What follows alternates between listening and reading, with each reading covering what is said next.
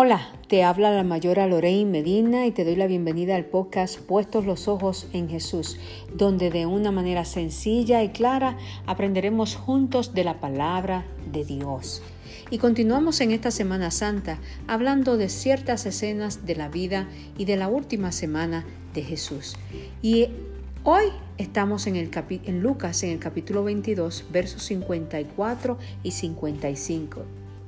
Pedro le seguía de lejos, y habiendo ellos encendido fuego en medio del patio, se sentaron alrededor, y Pedro se sentó también entre ellos.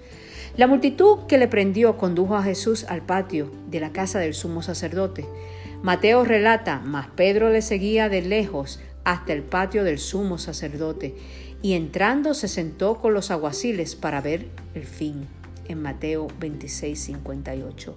Juan agrega que a un discípulo evidente el mismo se le permitió entrar a la casa. Juan 18, 15 y 16.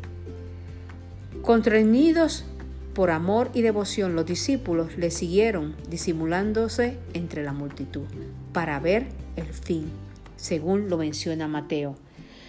Fue durante los primeros juicios ante los líderes judíos que la dramática escena en el patio de la casa del sumo sacerdote tuvo lugar.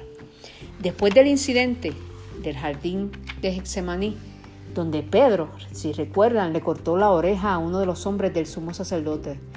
Pedro era un hombre marcado. Su presencia en el patio de la casa del sumo sacerdote era evidencia de una muestra de valentía. La noche era fría y Pedro se calentaba junto al juego en el patio, junto al fuego en el patio. Una sirvienta notó su rostro tenso, me imagino, y le hizo notar su sospecha de que él era uno de los discípulos. En este momento, ese discípulo fuerte que hace, que hace pocos momentos estaba dispuesto a matar para proteger a su, a su maestro, se encogió ante la mirada inquisidora de la mujer. Pedro fue desafiado, si ustedes recuerdan, tres veces y tres veces él firmemente negó conocer a Jesús. Y entonces fue cuando se oyó al gallo cantar. En ese momento el Señor le miró y Pedro se acordó de las palabras del Señor, quien le había dicho, antes que el gallo cante tres veces, me negarás. Y Pedro saliendo fuera lloró amargamente. La, amorosa mirada de Jesús, de nuestro Señor, hirió el corazón de Pedro como una daga, por lo que salió y lloró. No era para menos la situación. Esto nos recuerda que la penalidad del pecado es no solo tener que enfrentar el disgusto de Dios, sino también comprobar su inquebrantable amor cuando le negamos. Pero una pena santa nos lleva al arrepentimiento. Y Pedro más adelante fue restaurado por el amor y compasión de Cristo. A través de la historia nosotros vemos personas que tuvieron que pararse firme en lo que creían. ¿Recuerdan aquellos que echaron al pozo, al horno? ¿Los recuerdan? Tuvieron que estar firmes en lo que creían. Martín Lutero también en un momento dado defendió su posición a acerca de lo que él creía del papado. Cuando le dijeron que desistiese de las ideas, él dijo, me mantengo firme, no puedo hacer otra cosa, Dios me ayude. Hombres que también se resistieron. A cada uno de nosotros nos llega un momento en que Cristo es enjuiciado, cuando seremos llamados a ser identificados como uno de sus seguidores. Vamos, necesitaremos ser valientes para mantenernos firmes por Él en un mundo hostil.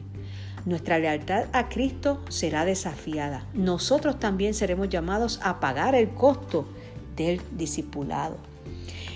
En el momento de ser, probado, asegurémonos de que no estemos simplemente calentándonos junto al fuego.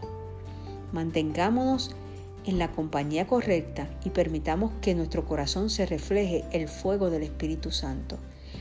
El Maestro nos mirará como miró a Pedro y no verá solamente nuestros fracasos y debilidades, verá el potencial que tenemos para convertirnos en fieles seguidores de Él y seguidores que Él puede usar para su gloria.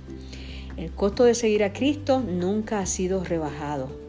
No hay descuentos ni gangas en el discipulado. Necesitamos seguir adelante, seguir adelante firmes y fieles a nuestro Señor. Dios te bendiga, Dios te guarde y yo espero que en este día tú puedas comprender la importancia de mantenerte firme a Jesús. Recuerda, como siempre te digo, puestos los ojos en Jesús. Dios te bendiga.